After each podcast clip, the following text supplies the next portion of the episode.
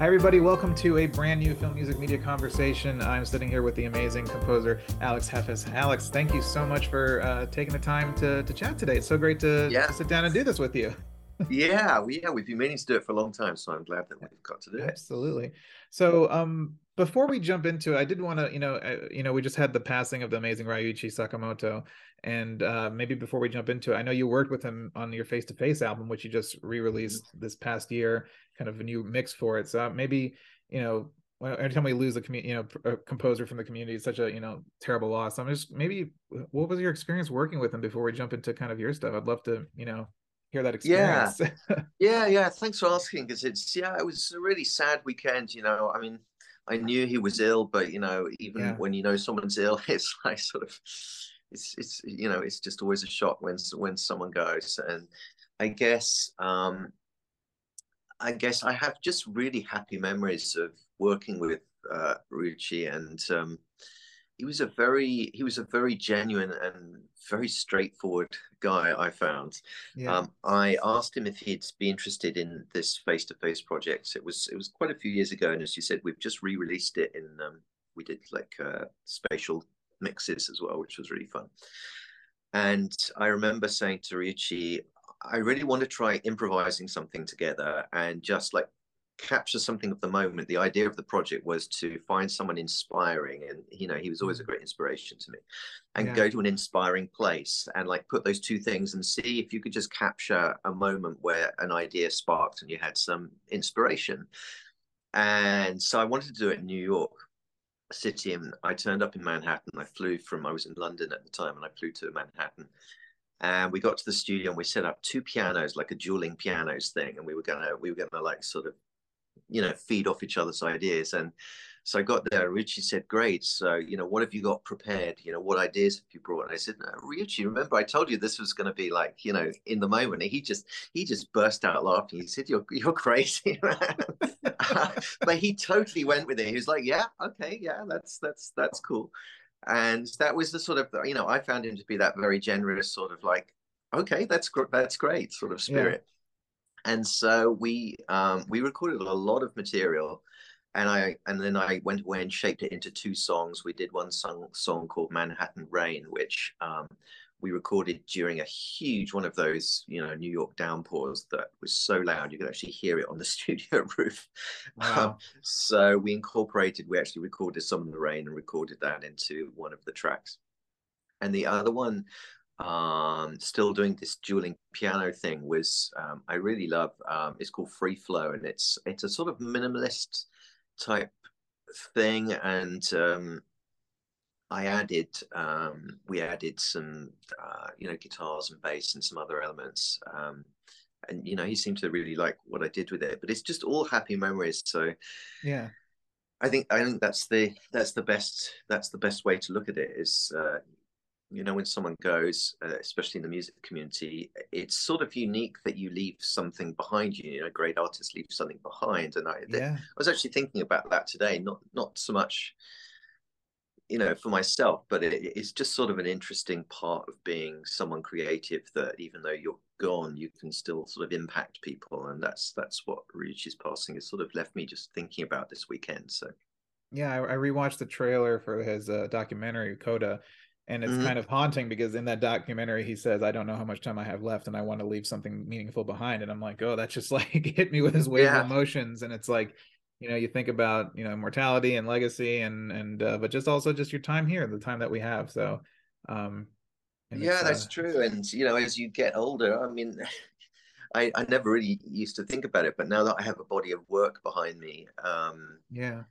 you know you sort of I, I feel you know i've got lots of work to do. I'm not like i'm done you know I've got right no not at all. but but it's like you know there's something that um you know my family would be able to know me by when i'm gone or or friends or something. It's sort of nice to think that uh, you know it may last it may not last i don't know but um it's sort of an interesting thing i've grown into as a composer is like sort of that that thought it's sort of yeah interesting just to ponder what that means. Absolutely. Well, to to to kind of segue into uh talking about uh you, um, I think that's a perfect point to talking about what things mean. And I, I always like to start off with this question.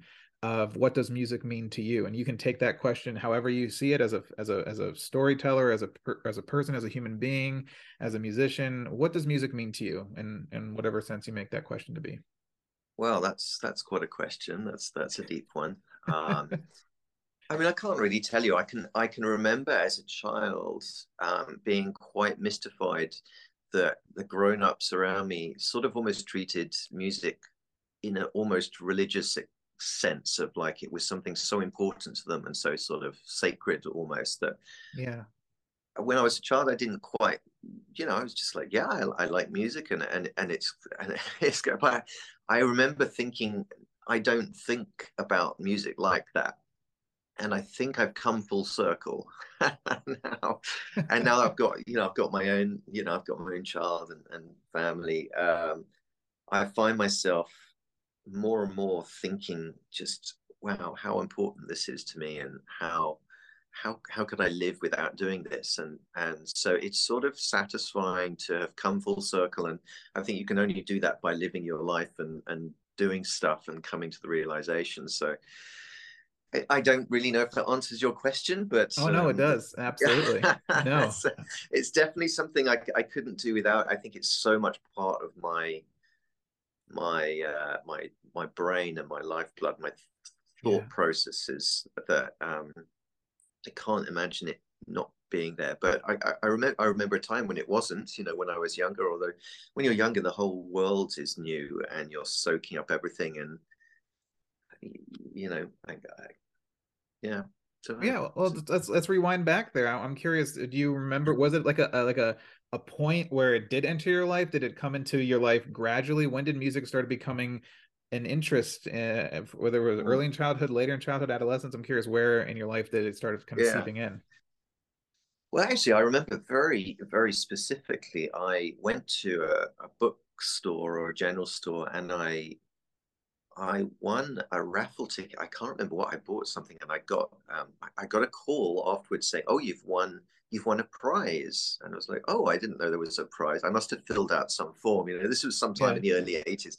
And they said, "Oh, you've you've won a you've won a prize. You can you can come in and buy any cassette of any music that you'd like." I don't remember how I won this thing, but I remember going to the store and ET had not yet come out. It was coming out that summer, uh, but oh, of course, everyone everyone knew about you know this thing that was coming. We all knew it was going to be phenomenal, but we just didn't know what the heck it, it was. right. um, and they just had the the John Williams um, soundtrack cassette had just arrived in the in the stores just before the, the movie.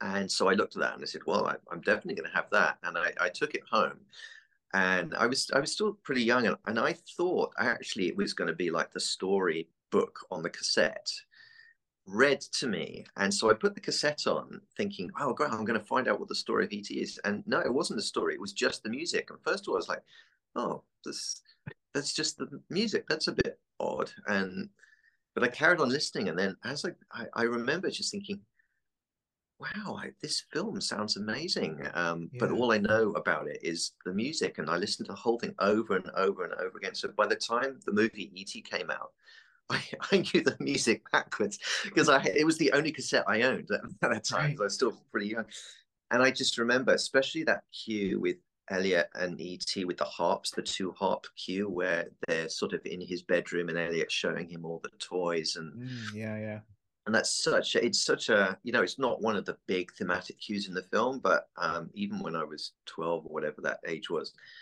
i just remember imagining what the film must be like with the music before i'd seen it and i, I think that made quite an impression on me and it obviously did because i'm still talking about it today anyway yeah i had a very similar one because i, I was born in 87 so for me jurassic park was like you know right. that came out and i remember my dad had a friend who worked in uh, dc who had a record store and they would give all the samples you know all the hole punch samples back to him to take home and i would always dig through and find the, the soundtracks and i remember having the i still i think i still have the cassette i still have the jurassic park cassette and i used to listen to that in my walkman you know, sitting in the back seat, looking out the window, kind of picturing things, but not even seeing the movie yet. And I do remember, right?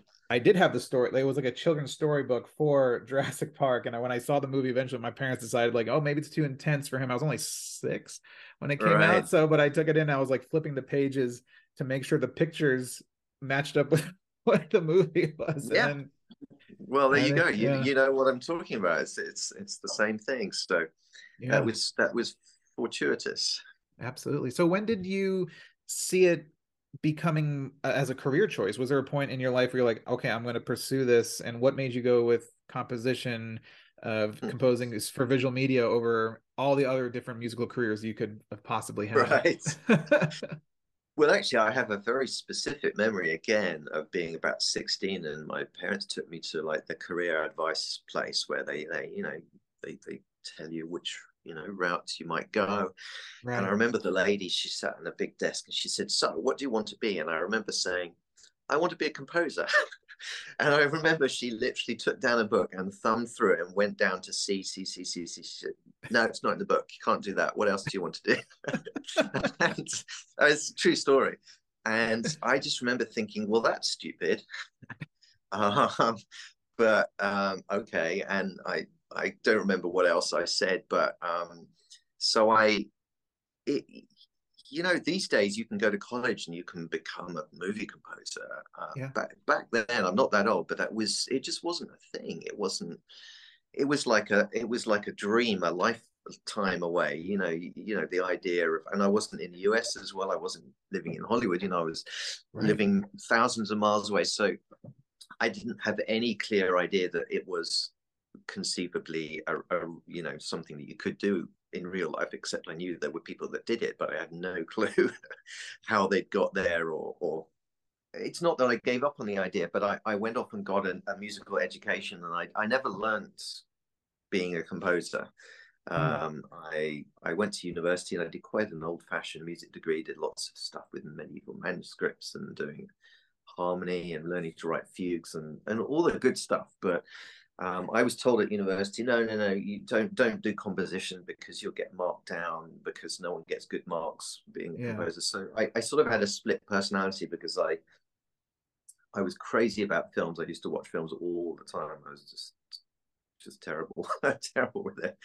Um, and so I had this split personality where I loved film music and I I sort of loved secretly, you know, I, all the stuff that wasn't allowed to be on the syllabus, you know, I, was, I became very into jazz, but I couldn't say I like jazz when I was at university because that was sort of like, that's not real music. I couldn't say I like film music. That's not real music.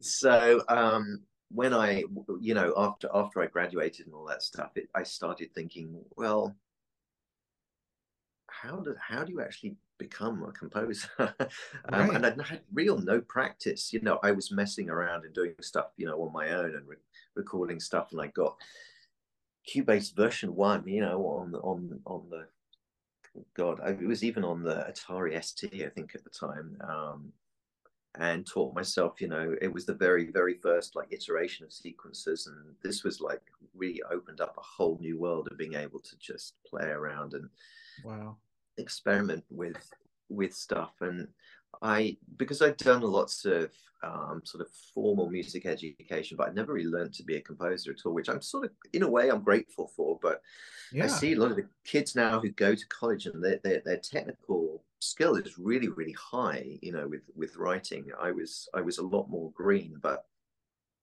i started picking up random jobs I, I decided I started doing short films. I never went to film school, but um, I figured it was much cheaper and easier rather than go to film school. I used to walk into the film schools and just look on the on the notice board in the in the in the foyer, and I'd just take down phone numbers because everyone is always desperate for music, you know, for music. Right? Yeah, yeah. So I used to just phone them up and say, "I'm a composer. I'll do your music." And yeah, about thirty or forty people called me and asked me to do music for their short films. So I, I got suddenly I, I had like a, an amazing crash course in writing um, you know, short films and I put together a little show reel and I had someone cut it together and I mailed it out to about a hundred different, you know, places like, you know, like you do, or right. like you did. You don't mail out anything these days. And out of those two things, out of those 100 things, I got two calls back. Both were from actually advertising agencies. And I ended up doing arrangements straight off the bat out of college for, uh, especially for one guy who was very successful in commercials, but he didn't read or write music, but he was extremely good. and he needed someone to do orchestral arrangements because in those days they were still doing like live orchestra on on TV commercials. So, wow. so and honestly, I'd learned all about Debussy and Ravel and how to orchestrate, but you know, quite honestly, I'd never done it at all because until you've really done anything with real people, it's all sort of academic. Yes, and I remember absolutely. being pushed out in front of the orchestra, you know, in my early twenties, um, because I was the one, you know, who was supposed to be able to do this, and it was it was an amazing experience. You know, for quite a few years, I was very, very young, and I, I sort of had a little bit of a hard time from some of the older, you know, guard in the studio, understandably, who were slightly sort of like, hmm, who's the, who's this young guy? He doesn't know what the hell he was doing, and but I probably didn't. But um, I, you know, so I really got to cut my teeth on writing for orchestras really early on arranging and then i was writing for these people a little bit as well and that's an experience that um, obviously nowadays is much harder to come by because we're you know using samples and people don't have that that you know that luxury.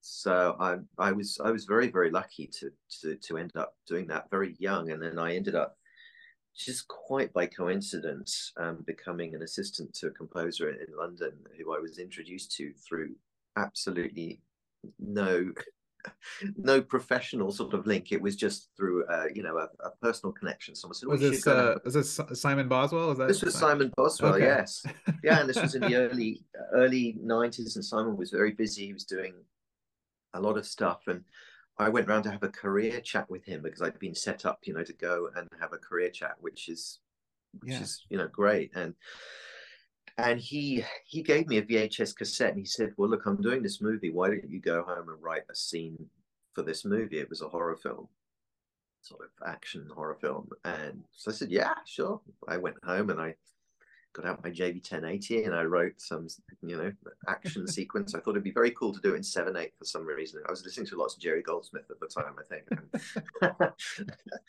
um, and I took it back the next day, and he said, "Oh, great! Well, you've got the job." And I said, oh, what, what job is that exactly? he said, yeah, I'm looking for an assistant. And I said, oh, okay. And I worked with him full time for four and a half years from that day onwards. Wow. Um, it was one of those like fortuitous moments that I wasn't really looking for, but it just happened honestly like that. And I was writing a lot, you know, with Simon right from the beginning, a little bit in the same way that um, I I said, well, I've been like doing this orchestration and I've been conducting, and, and I was still really really young. Um, yeah. But so with him, I I got the opportunity to do a lot of writing, and we were at air, you know, all the time recording with big orchestras, and so he was very very generous and uh, we had good times and, and fun times and that's how i started getting my own movies eventually because he was mainly doing movies not really tv and so i right. you know i met the producer and i met the director and you know and that sort of stuff so it it's one of those when people ask me how you make your way as a composer they never quite believe me when I tell this story, but it, it's sort of random and true, you know. And everyone yeah. finds their own way, and there's no two. There's no two. No two. Like, I mean, I've been I've yeah. been interviewing composers for over a decade now, and when I when I ask that question, every answer is different, and that's what I love about it because there's no textbook, yeah. there's no you know roadmap to do it, and I. Uh, I always go back to my friend Austin Wintory's explanation. It's like chiseling into a fence or a wall, and you finally break through. But once you do, that closes up, and nobody else can like take that path again. and I thought that was a great yeah, like, I think that's metaphor. Good.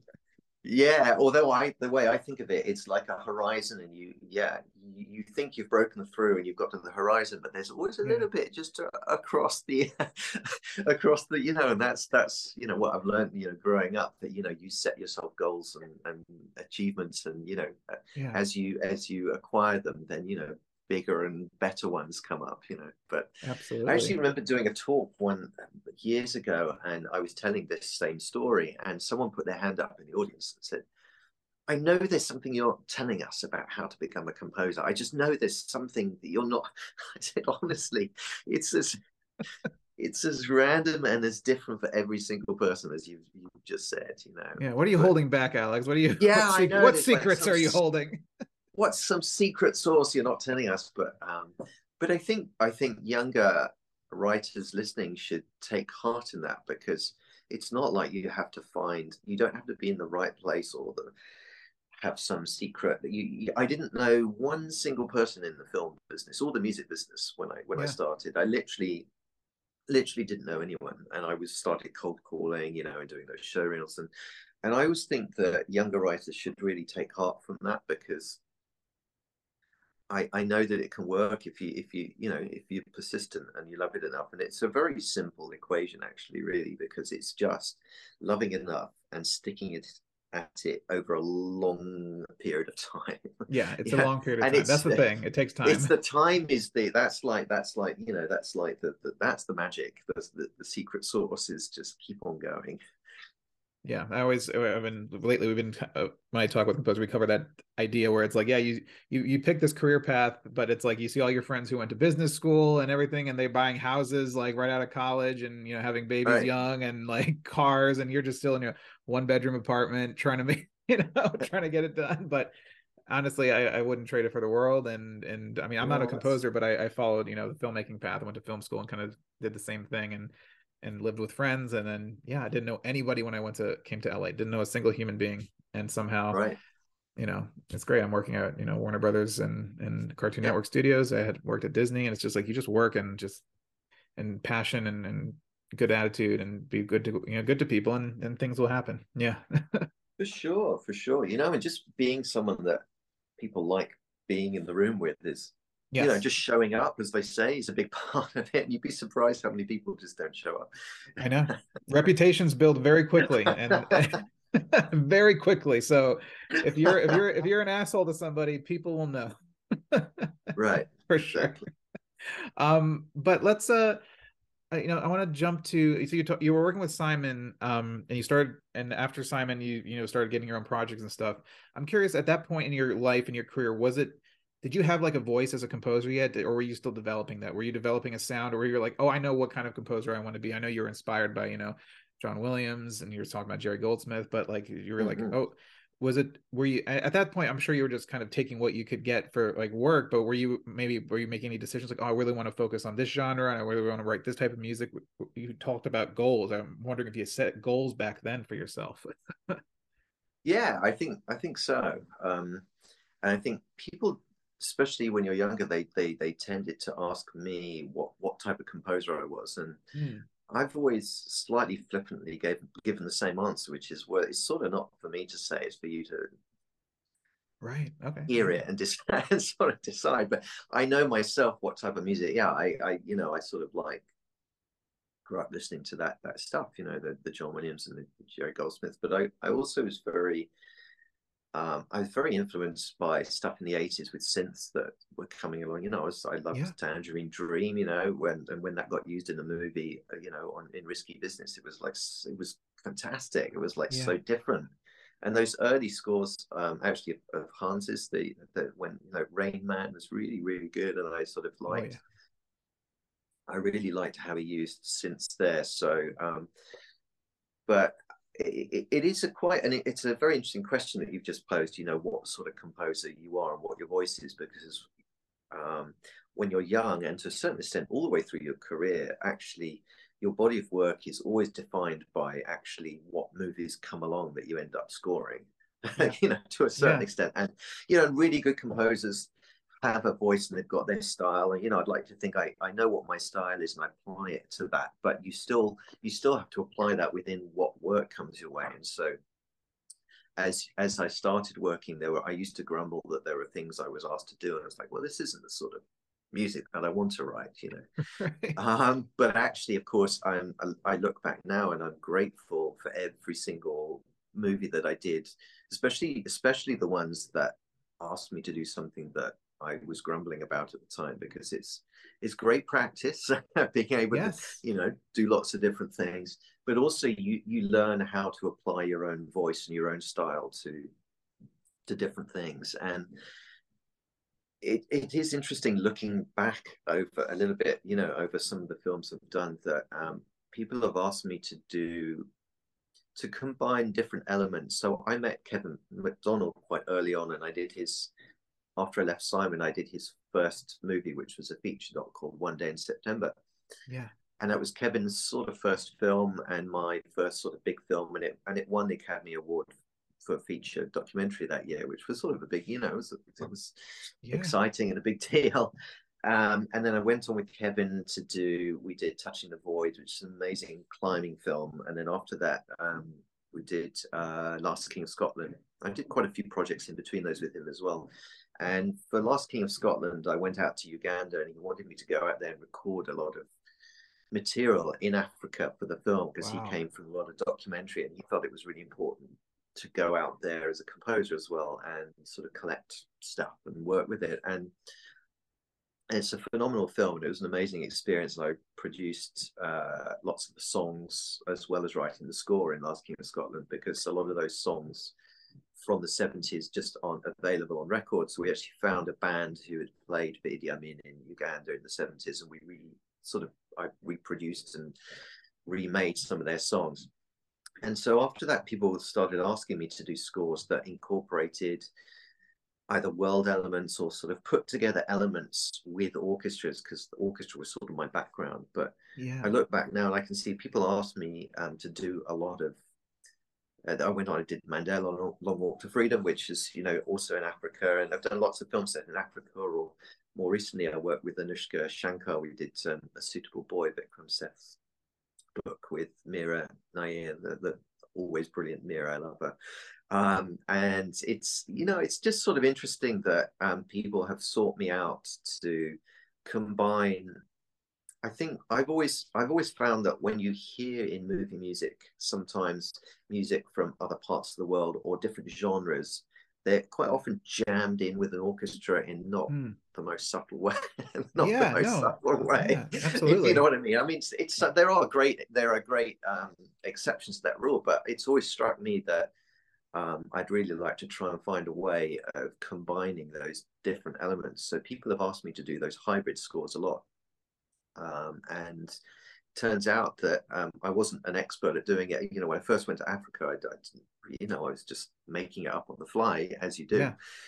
Um, but I've been asked to do it so many times now that I've, um, I, I, guess I work with people. I like working, you know, with people. I like doing sessions where we'll record something, and then I take it away and I'll chop it up and sort of find some little thing that just really catches my ear and is interesting, and then I'll find a way of combining that with the orchestra or whatever we need to do to make it into something that makes sense rather than it just being two things jammed together. So right. that's that's been definitely one defining part of my voice as, as a composer, I would say. Yeah. I mean, I know that that that that kind of became you know part of your your voice for sure but I, I, what i love about your filmography is just it's so diverse and i think you shows your versatility across so many different genres and you got to i mean you got to work with so many different filmmakers and so many different stories and and different tones and different you know uh, styles of filmmaking. So um, I'm curious. Uh, I know this is probably going to be dependent on the specific project, but I'm curious for you. I mean, we're talking about your your your uh, process in general. Where does the first note come from for you? Where do you like to go for that first point of inspiration? Do you like to if you if you're working with somebody that you know and you're on early enough do you like to read the script do you just like to have a conversation with the director do you like to wait for that first lock picture do you like to or as he said you know get sent to the location of uganda to to be amongst the the setting of the film? i mean where do you if you had your you know your wish list to pick up where do you love to go to first to kind of generate that first idea well it's it's all of those isn't it really yeah yeah yeah i think it, it it is very dependent on on the chemistry you have with that director. I think mm. some directors really, really want you on early, and they'll want to send a script. And yeah, working with Kevin Macdonald for example, you know, I would write when we did State of Play. Um, I was writing music a year before, you know, before I probably even saw any picture. Um, um, and there are other times when you're brought on three weeks before you know you're dubbing. So Right. Yeah. You do have to, as you well know, you know, you have to you have to be very nimble and just adapt to whatever the scenario is. But and I think part of it also is getting under the skin of the director and trying to understand what makes her or he tick musically, mm. what what they might really not like as well. You know, a lot of people come to music with a lot of anxiety and a lot of sort of quite a lot of baggage, you know, because it's taste. You know, music just does come down to personal taste. Yeah, and subjective, yeah.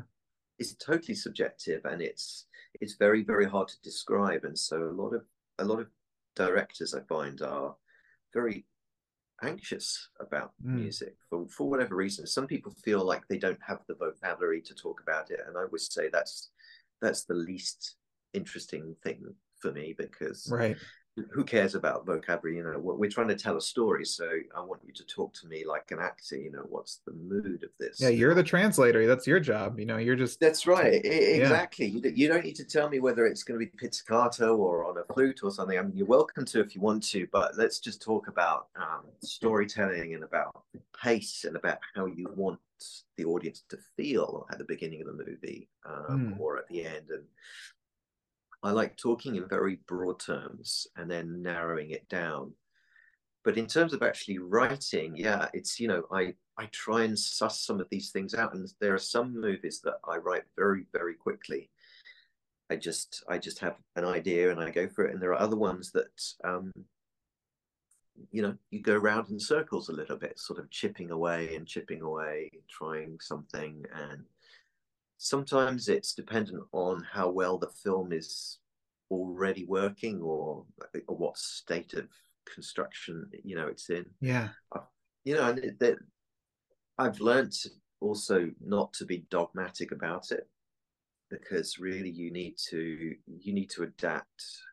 I, I know what my working style is uh, you know as i said but you, you have to adapt to how that director works and like when I worked with Stephen Frears on his Lance Armstrong uh, film, the program, um, he, at first I was really confused because um, I'd, I'd, write music and send it to Stephen, and he'd say, "Oh, yeah, I, I like it, dear boy." I'd say, "But," and then I'd go and watch the film, and he'd put that cue in a different scene, you know, not the scene I'd, I'd write it for, and I'd say like, you know, at least fifty percent of the music in that film, all the all the cues got swapped around in, in different scenes, and it was sort of at first I was sort of I was like, well, okay, fine, what, what?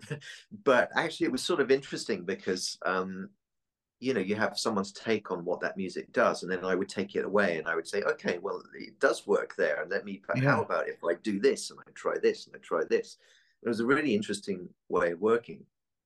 Um, I've yeah, I've done movies where I've just written music without seeing the picture to a script and, and an editor, editor or music editor will try taking a couple of bits and, and putting it on the front credits or here and there. And I, I think when I was younger, I was a lot more, um, what's the word? You know, I was trying to hang on to every detail. And mm. now I'm, I'm, it, it's quite interesting to just, you know, you, you need to let people into your process to a certain extent, which I think only comes with confidence and knowing what your process is and knowing what you know who you are, but allowing people to, um, yeah. Was it hard to find confidence? I always, I mean, I always dealt, dealt with self doubt, and I know other artists maybe have doubt and feeling like, okay, maybe you you know I don't have what it takes. But did you always have that confidence, or did you have to work to kind of build a, to become a confident storyteller and collaborator? Well, I was very lucky um, as I was saying earlier, to to be working with Simon Boswell, who was you know a busy and, and well known composer. Um, yeah. At the time, and and I sat in on all the you know the meetings with the directors and the producers early on, and so I got to sort of see someone else you know project their confidence and and mm. and then afterwards see their you know see the flip side of it and you know when the door closed and the director's gone you know panic you know, yeah see see the panic side of it which yeah. is part of being a composer you know we that's right. you know every great composer will have exactly the same panics you know. Confident so, in the uh, room uh, panic by yourself.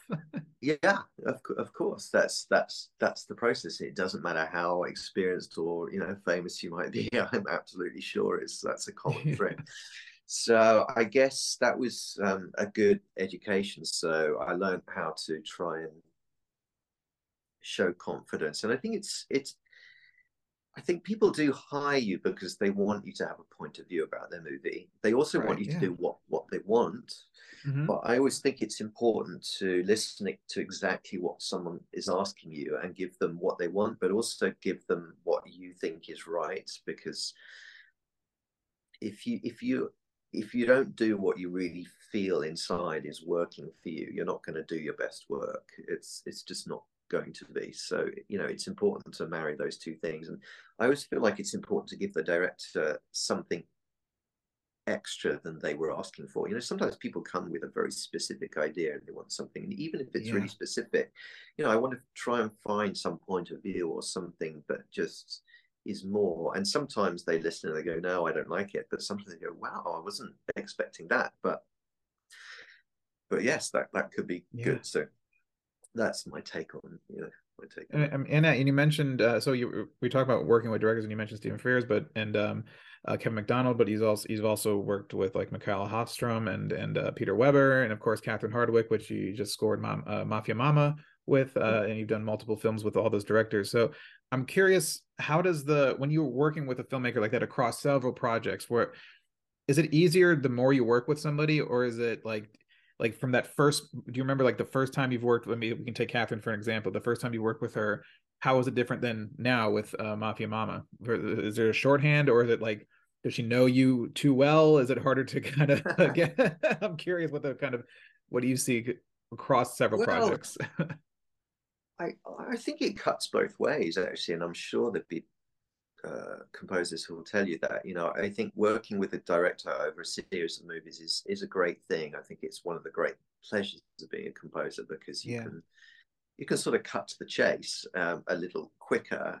Um, because there's a sort of getting to know you, you know, phase yeah. to to scoring a film. Like any relationship, but you have to like any to, yeah. like any relationship but like any relationship you know you don't you don't want to get into a sense of complacency um, yeah. you know and you know and i think that sometimes um, that can happen between directors and, and composers um, i said I, I had a very interesting experience years ago i worked with tim burton on on sweeney todd when right. he um, on his adaptation of Stephen Sondheim's show, which is an amazing film. It's so perfect for Tim. Yeah and so it was one of those films that Danny wasn't on because it was you know it just wasn't a, you know it was it was already a show. So and I came on um, to adapt some of the music and do some of the arrangements and write some additional score of that. And I was just I was nervous because it was you know it was sort of Tim but also right. because he had that relationship with with Danny Elfman already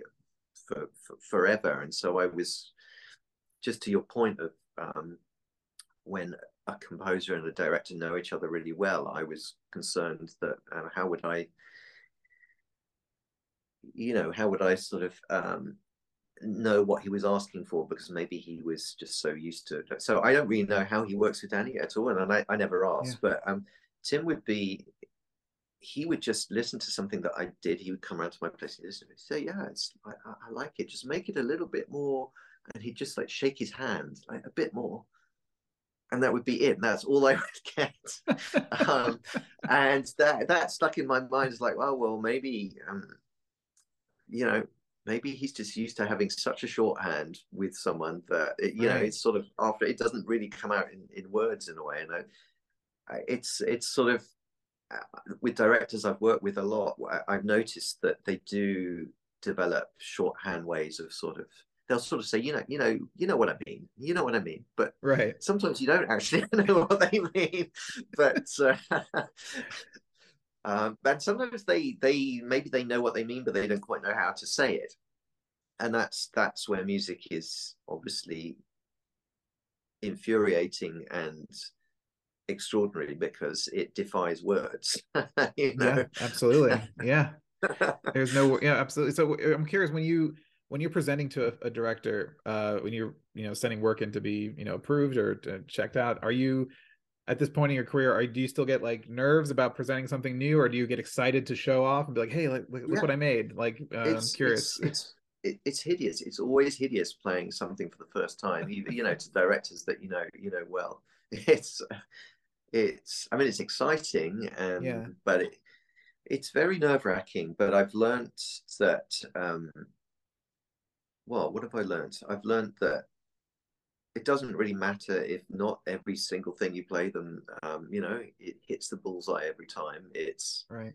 It's about what you take from their reaction and what you know, and then work with it. And I mean, most of the time you do play stuff, and it, and it you know it goes down pretty well. Um, you have to learn to be thick-skinned. Sometimes people sometimes say things that they don't they don't quite mean. Um, I, I actually quite like people to be very honest. I think one of the interesting things that's happened in more recent years as we've been doing more remote presentations, obviously through yeah. the pandemic and even before, is that um, there was a long period where the director wouldn't be in the room with me here, you know, we'd be remote. And that's, I used to find that very nerve wracking because you don't even get any body language. You can't sort of feel what the, yeah, the response is in the room. Um, but in a, in a way that I think that cuts both ways because I think it's it's quite difficult to to determine people's responses and to be able to work together on something. But at the same time, it does give that person the opportunity to really listen to the music in their own environment and sometimes be able to sort of digest it in their own time and come back and yeah. sometimes give you feedback that you feel actually might be more um, almost more useful because they they're not on the spot. They don't feel like they've sort of had to suddenly give you yeah you or know, feedback. sugar coated or like they can be they can sit with it some more and they can be more a, a true reaction yeah yeah. yeah so it's you know it, it's it's not ideal but it, it it can you know there can be an upside like like to anything but yeah. but honestly it's still great to be able to have directors come in and just to be able to quite often, you know, you'll have an experience where you'll play something and the director's really not sure about it. And they say, well, how about if I take the trumpet out? Or how about if we do this? Or just, the, and then all of a sudden it, it, it, clicks for them and they go, oh, that's great. Yeah. So, you know, having the confidence not to just panic if someone's not jumping up and down for joy and just get to the bottom of what, what it's not doing for them. And quite often it's something quite simple that can be done. And all of a sudden everything falls into place. Absolutely. Well, I mentioned Catherine Hardwicke, which you worked on yeah. several several projects with. I want to jump into Mafia Mamma, which is a yeah, yeah. fantastically fun, I mean, amazing uh, movie starring Toni Collette, who's one of my favorite actresses, and right. uh, get Monica Bellucci in there. I mean, it's just a fantastic, fun film. So I'm curious. Uh, you know, this is a, a almost like a self-aware comedy about you know the the kind of mob movie genre. So yeah you, you have you have the genre that has baggage even they reference godfather like in the movie you know like it's like godfather and she's like i haven't yeah. seen it you know so yeah, like, yeah.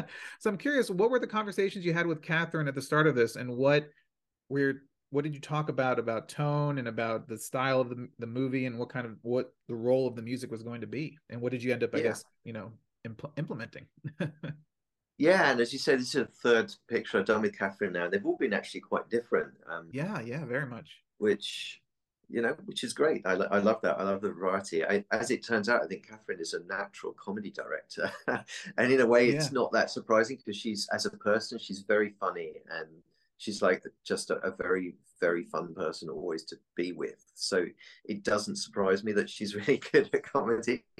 um, but um, but I could tell immediately that I saw it that it was very funny. And as you say, Toni Collette is just so I don't know. So she's good. just so likable and yeah. just it's just sort of effortless. She's such a good actor. Um, Catherine did from the beginning say that she really wanted to, you know, The Godfather is this is sort of a running gag in the film, and so yeah, she wanted to make the movie a little bit like a homage to that. But I've I've always thought of it a bit more like The Godmother, really, in, in mm, a way. Yeah, yeah. Because um, you know it's Toni's movie, and um, there are lots of pictorial references to the Godfather, but so but Catherine said, you know, I'd love to have like a you know a very Godfather type theme, and she she really wanted it on the trumpet. She wanted that for you know sort of Godfather vibe to it. So that was the first thing I did was to write, um, you know, to write that to to the script. Actually, it was just before before they finished filming, so I hadn't actually oh, wow. seen anything. Um, how do you even um, approach something like that? Because you're coming to, I mean, uh, you do you immediately try to, you know, reference Nino Rota? Do you immediately try to capture that and people will kind of recognize it, or you try to create something that's you but in that world well i i i de- i deliberately didn't go back and listen to the godfather mm. um, and i've you know I, I i've i've always done that like when i scored Roots when they, they did the reboot of Roots. I deliberately didn't go back and watch the original because I sort of, you know, I didn't, I certainly didn't want to copy it. And I didn't, I wanted yeah. to sort of take my, you know, if I was going to do a tip of the hat in, in, in Mafia Mamma, I wanted to do it from what I felt about The Godfather rather, rather than going back and watching and studying the movie. Right, right. Doing it that way. Um, so I didn't go back and watch them, but it's just, you know, just how I, just how I felt it it it might work, and I think just staying really staying very light is really important in comedy. But I do think that audiences, and you'll know really well about this actually, um, audiences can like smell funny music a mile off. It's, yes. you know what yeah. I mean? It's, you know, so in comedy, you've got to, and Catherine sort of agreed that, um, you know, we, we don't want to try and actually be funny. I think it just playing it straight um, would probably work much better than trying to be too sort of comedic. So I always kept things light, and even in the action sequences, didn't want to get too, you know, too intense or heavy because it, you know, it, it is a comedy. So just mm. balancing right. how much bass there is or how much driving percussion, and trying to use lots of high ends using. So I, I, I like to think about palettes a lot and what what are the colors you're going to use. So you know using that trumpet and accordion and we put together a really fun little band of trumpet and accordion and like dulcimers and mandolins you know all the italian tropes if i'm honest but right, but yeah. really really fun because they've all got brilliant color and they've all got really good character. And then uh, you know those get put together with the orchestra but trying to find what the balance is so that it's not all big and orchestral but it can actually stay quite light on its feet. Um, and that's really how i started thinking about it. So when you you talked about not you know you don't want to be too comedic with the, the music how do you i guess as a composer navigate those com like specific comedic moments whether it's a, a line of dialogue or if it is a you know an action you know more of a situational action comedy or something like that or something somebody falls or it's a, a gag you know light turning on or off you know how do you stay away from it and or how do you i guess navigate it and make sure that the score isn't Mickey Mousing or being too, you know, stuff like that. I'm curious. Yeah. Do you just completely stay away from it and let the editing work, or do you try to do something?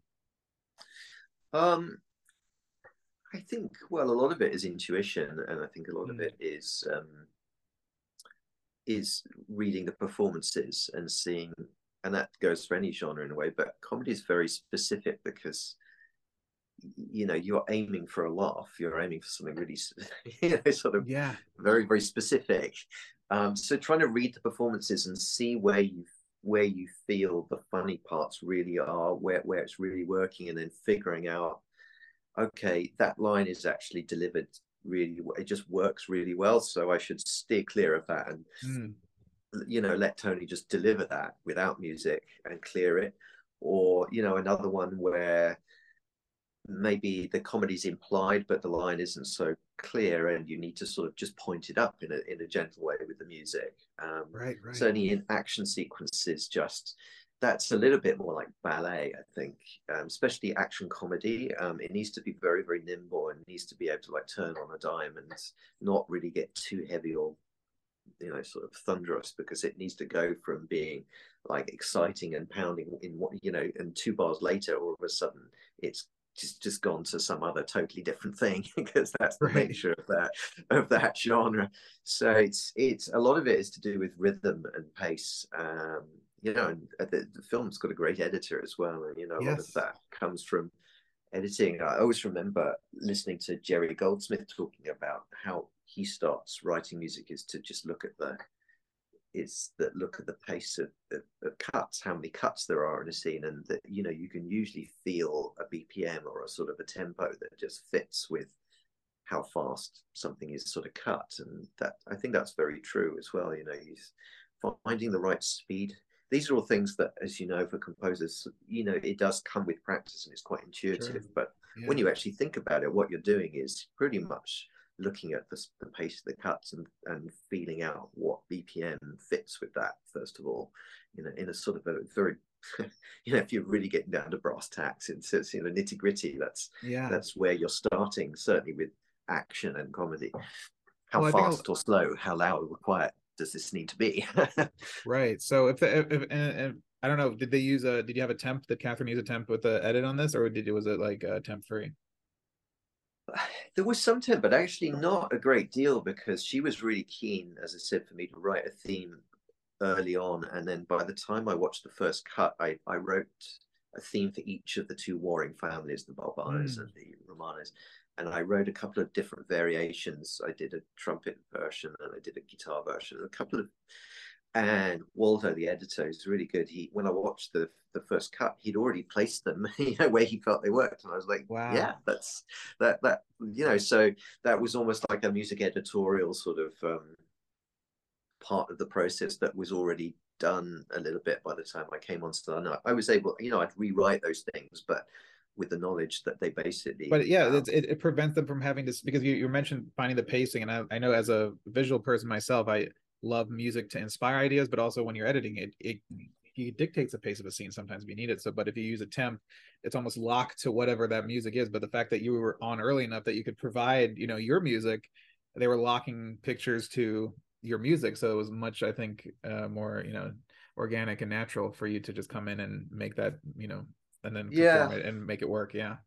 Yeah, and maybe knowing Catherine, you know, fairly well from from doing, you know, other movies with her, you know, then there's it's a little bit more like you get a little bit more leeway. And as I said, it yeah. always comes down to that personal chemistry. Um, um, so it's it yeah, it was fairly easy actually from from from that point of view. Um, and then that the fun came with the actual recording because with that little band, you know, you you have the chance to really sit down and we we sort of blocked out a week where we would have each person come in individually and we would do just the accordion one day and just the percussion on another day and build it up. But but with this type of music where you're really going for character then it's a chance to work with the players. And obviously everything was already you know the charts were there and everything was there but then you could sort of say well how could you do this that sounds you know a little funnier? Or how could you do this as a bit more straight? Or is there something you can do on that instrument that just has got something wacky to it, you know. And so that's right. that's that was a really fun process. So when you're you mentioned that it was like a, a little a band and you were picking you know like kind of picking out those iconic Italian instruments. So as a composer, I'm curious uh, about the players of those instruments. I mean, are you looking for players to you know bring their themselves into their performance and if you're working with an you know accordion player are you asking them like hey try something more playful try something here and they can maybe is there any improvisation at all or is it kind of uh, following what you kind of what you wrote? I mean it's pretty much following what i wrote but um yeah it's always best to just leave a few percent of chance in in anything because of you know a really great player is going to do something you know. Yeah.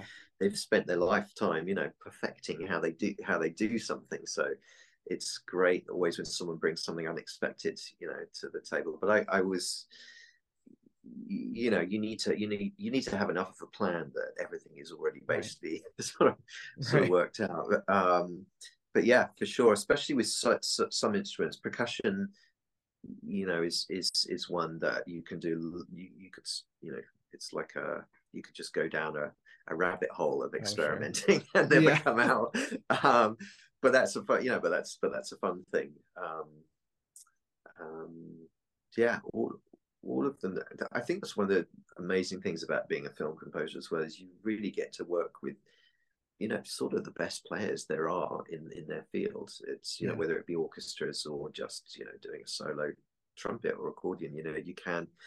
I like to handpick the people I work with. Um, you know, I work with a couple of contractors I've worked with forever, and we look really carefully if I need to find new people. You know, I always listen to them a little bit beforehand to make sure that it, you know, it's it's always going to sound good, but whether I think there's something that that person might be able to give me that yeah. I'm looking for. That... I mean, you're like you're like a director, you know, casting a, a role. I mean, you're right casting casting your orchestra and and uh, the players. So yeah, yeah. I think that must be such a fun process as a composer to kind of f- find the nuances in people's abilities and and be like oh this would be perfect and that would be perfect that must be just a joy to bring all those people together yeah and you know it may come back again to my history of going out recording stuff you know in the field yeah. and working with it and working with people on the fly um, probably there is something to that as well. Absolutely, yeah. Well, the, the film is is fantastic. The score is uh, is just wonderful, and it's such a, a treat.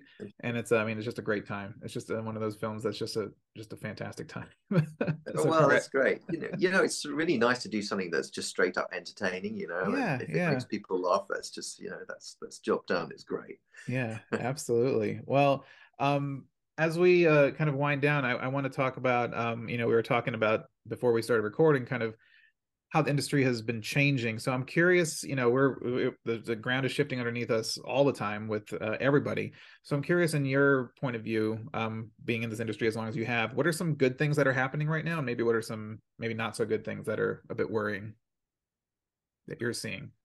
Right. Well, I remember when I got first pushed out in front of those orchestras, like we were talking about earlier um, in the early 90s, that players were telling me then that it was the end of the world and that mm. music was going down the tubes and film was going down the tubes. And when I look back now, you know, they had budgets that seemed like yeah, like the golden years compared to that. So I've sort of learned that you know, much as the things do seem you know tough sometimes, and they are tough, but um, you know, it's all it's all relative, and you know, as long as we're still working, um, it's it's you know, it's good. Yeah, um, I don't sure. want to seem flippant, but honestly, you know, people were you know telling me back then it's all over. You know, that yeah, was 25 yeah. years ago.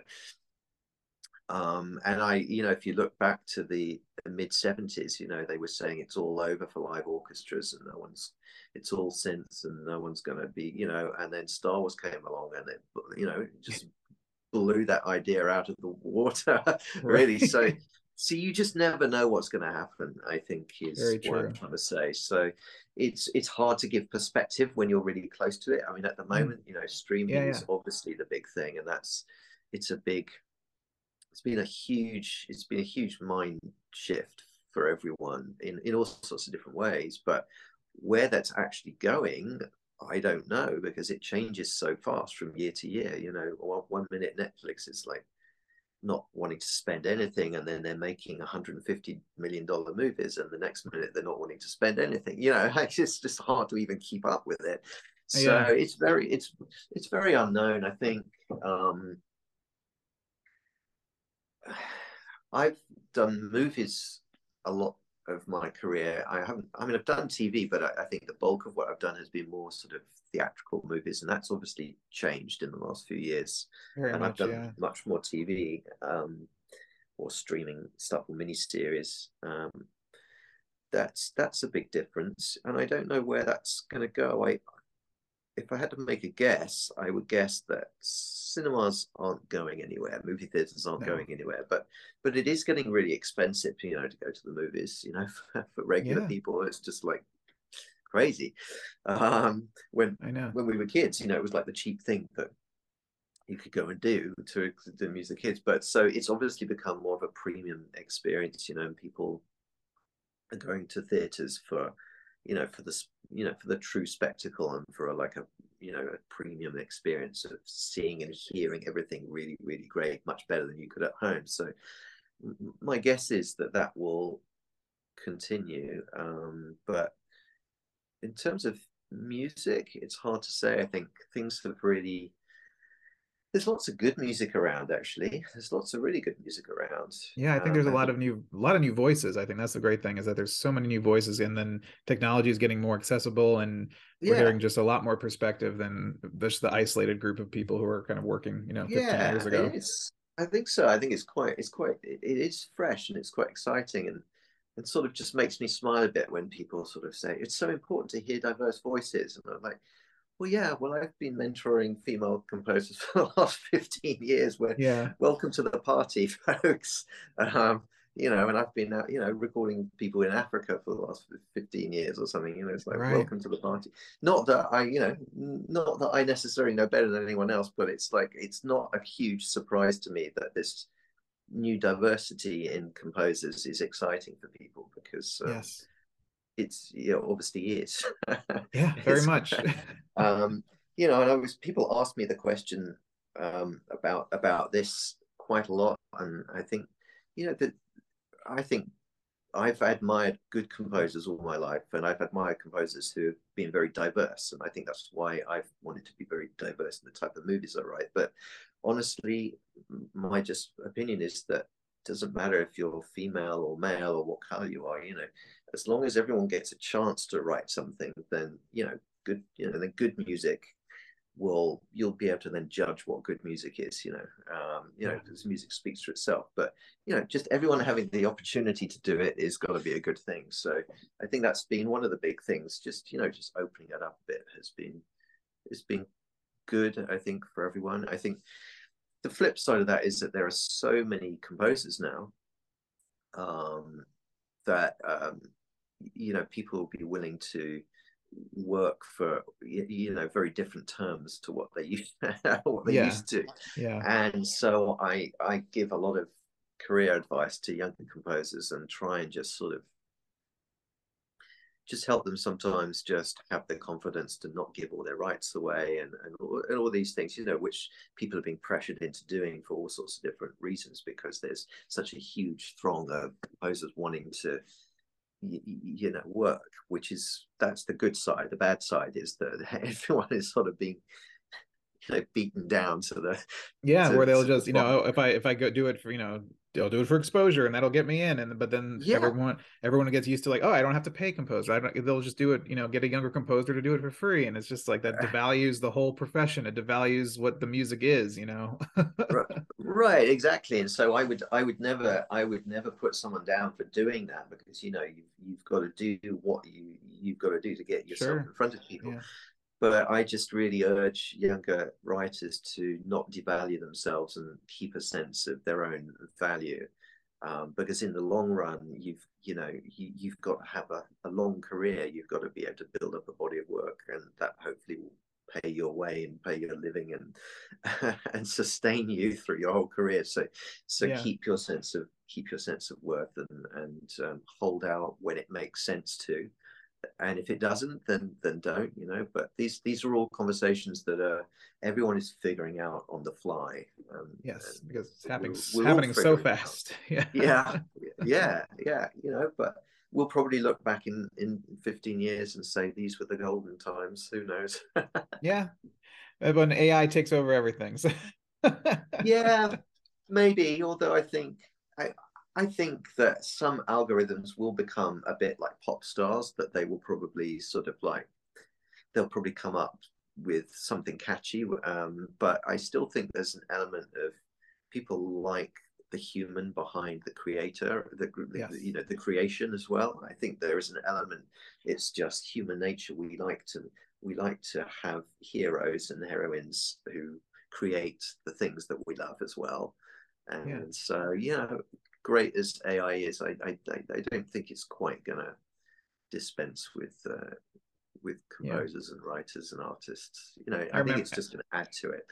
Yeah, I mean, we just I, I remember the conversation when uh like motion capture came out people were like oh it's going to replace acting actors you know when avatar came out we won't need actors anymore it's like avatar is a great spectacle but yeah you're not going to be able to replace you know actors you know so right. you're not going to be able to replace you know storytellers and musicians and directors and editors and and uh, having that that that one thing that um, you know computers don't have, which is just humanity behind it. So mm-hmm. yeah, for sure. Well, Alex, I, uh, we covered so much today. I want to thank you so much for your insight and your time. And it was such a wonderful time talking with you and getting to know all your about your process and and diving into your work. And and uh, so I want to thank you so much for for uh, for sharing everything. Yeah, thank you so much. Yeah, it's my pleasure. It's been great to talk, and we'll we'll well let's talk in ten years' time and see if any of these predictions have uh, have come about. Sounds good. Hopefully before then, in fact. yeah, we'll we'll do it. We'll do it. We won't wait ten years to talk. yeah, exactly.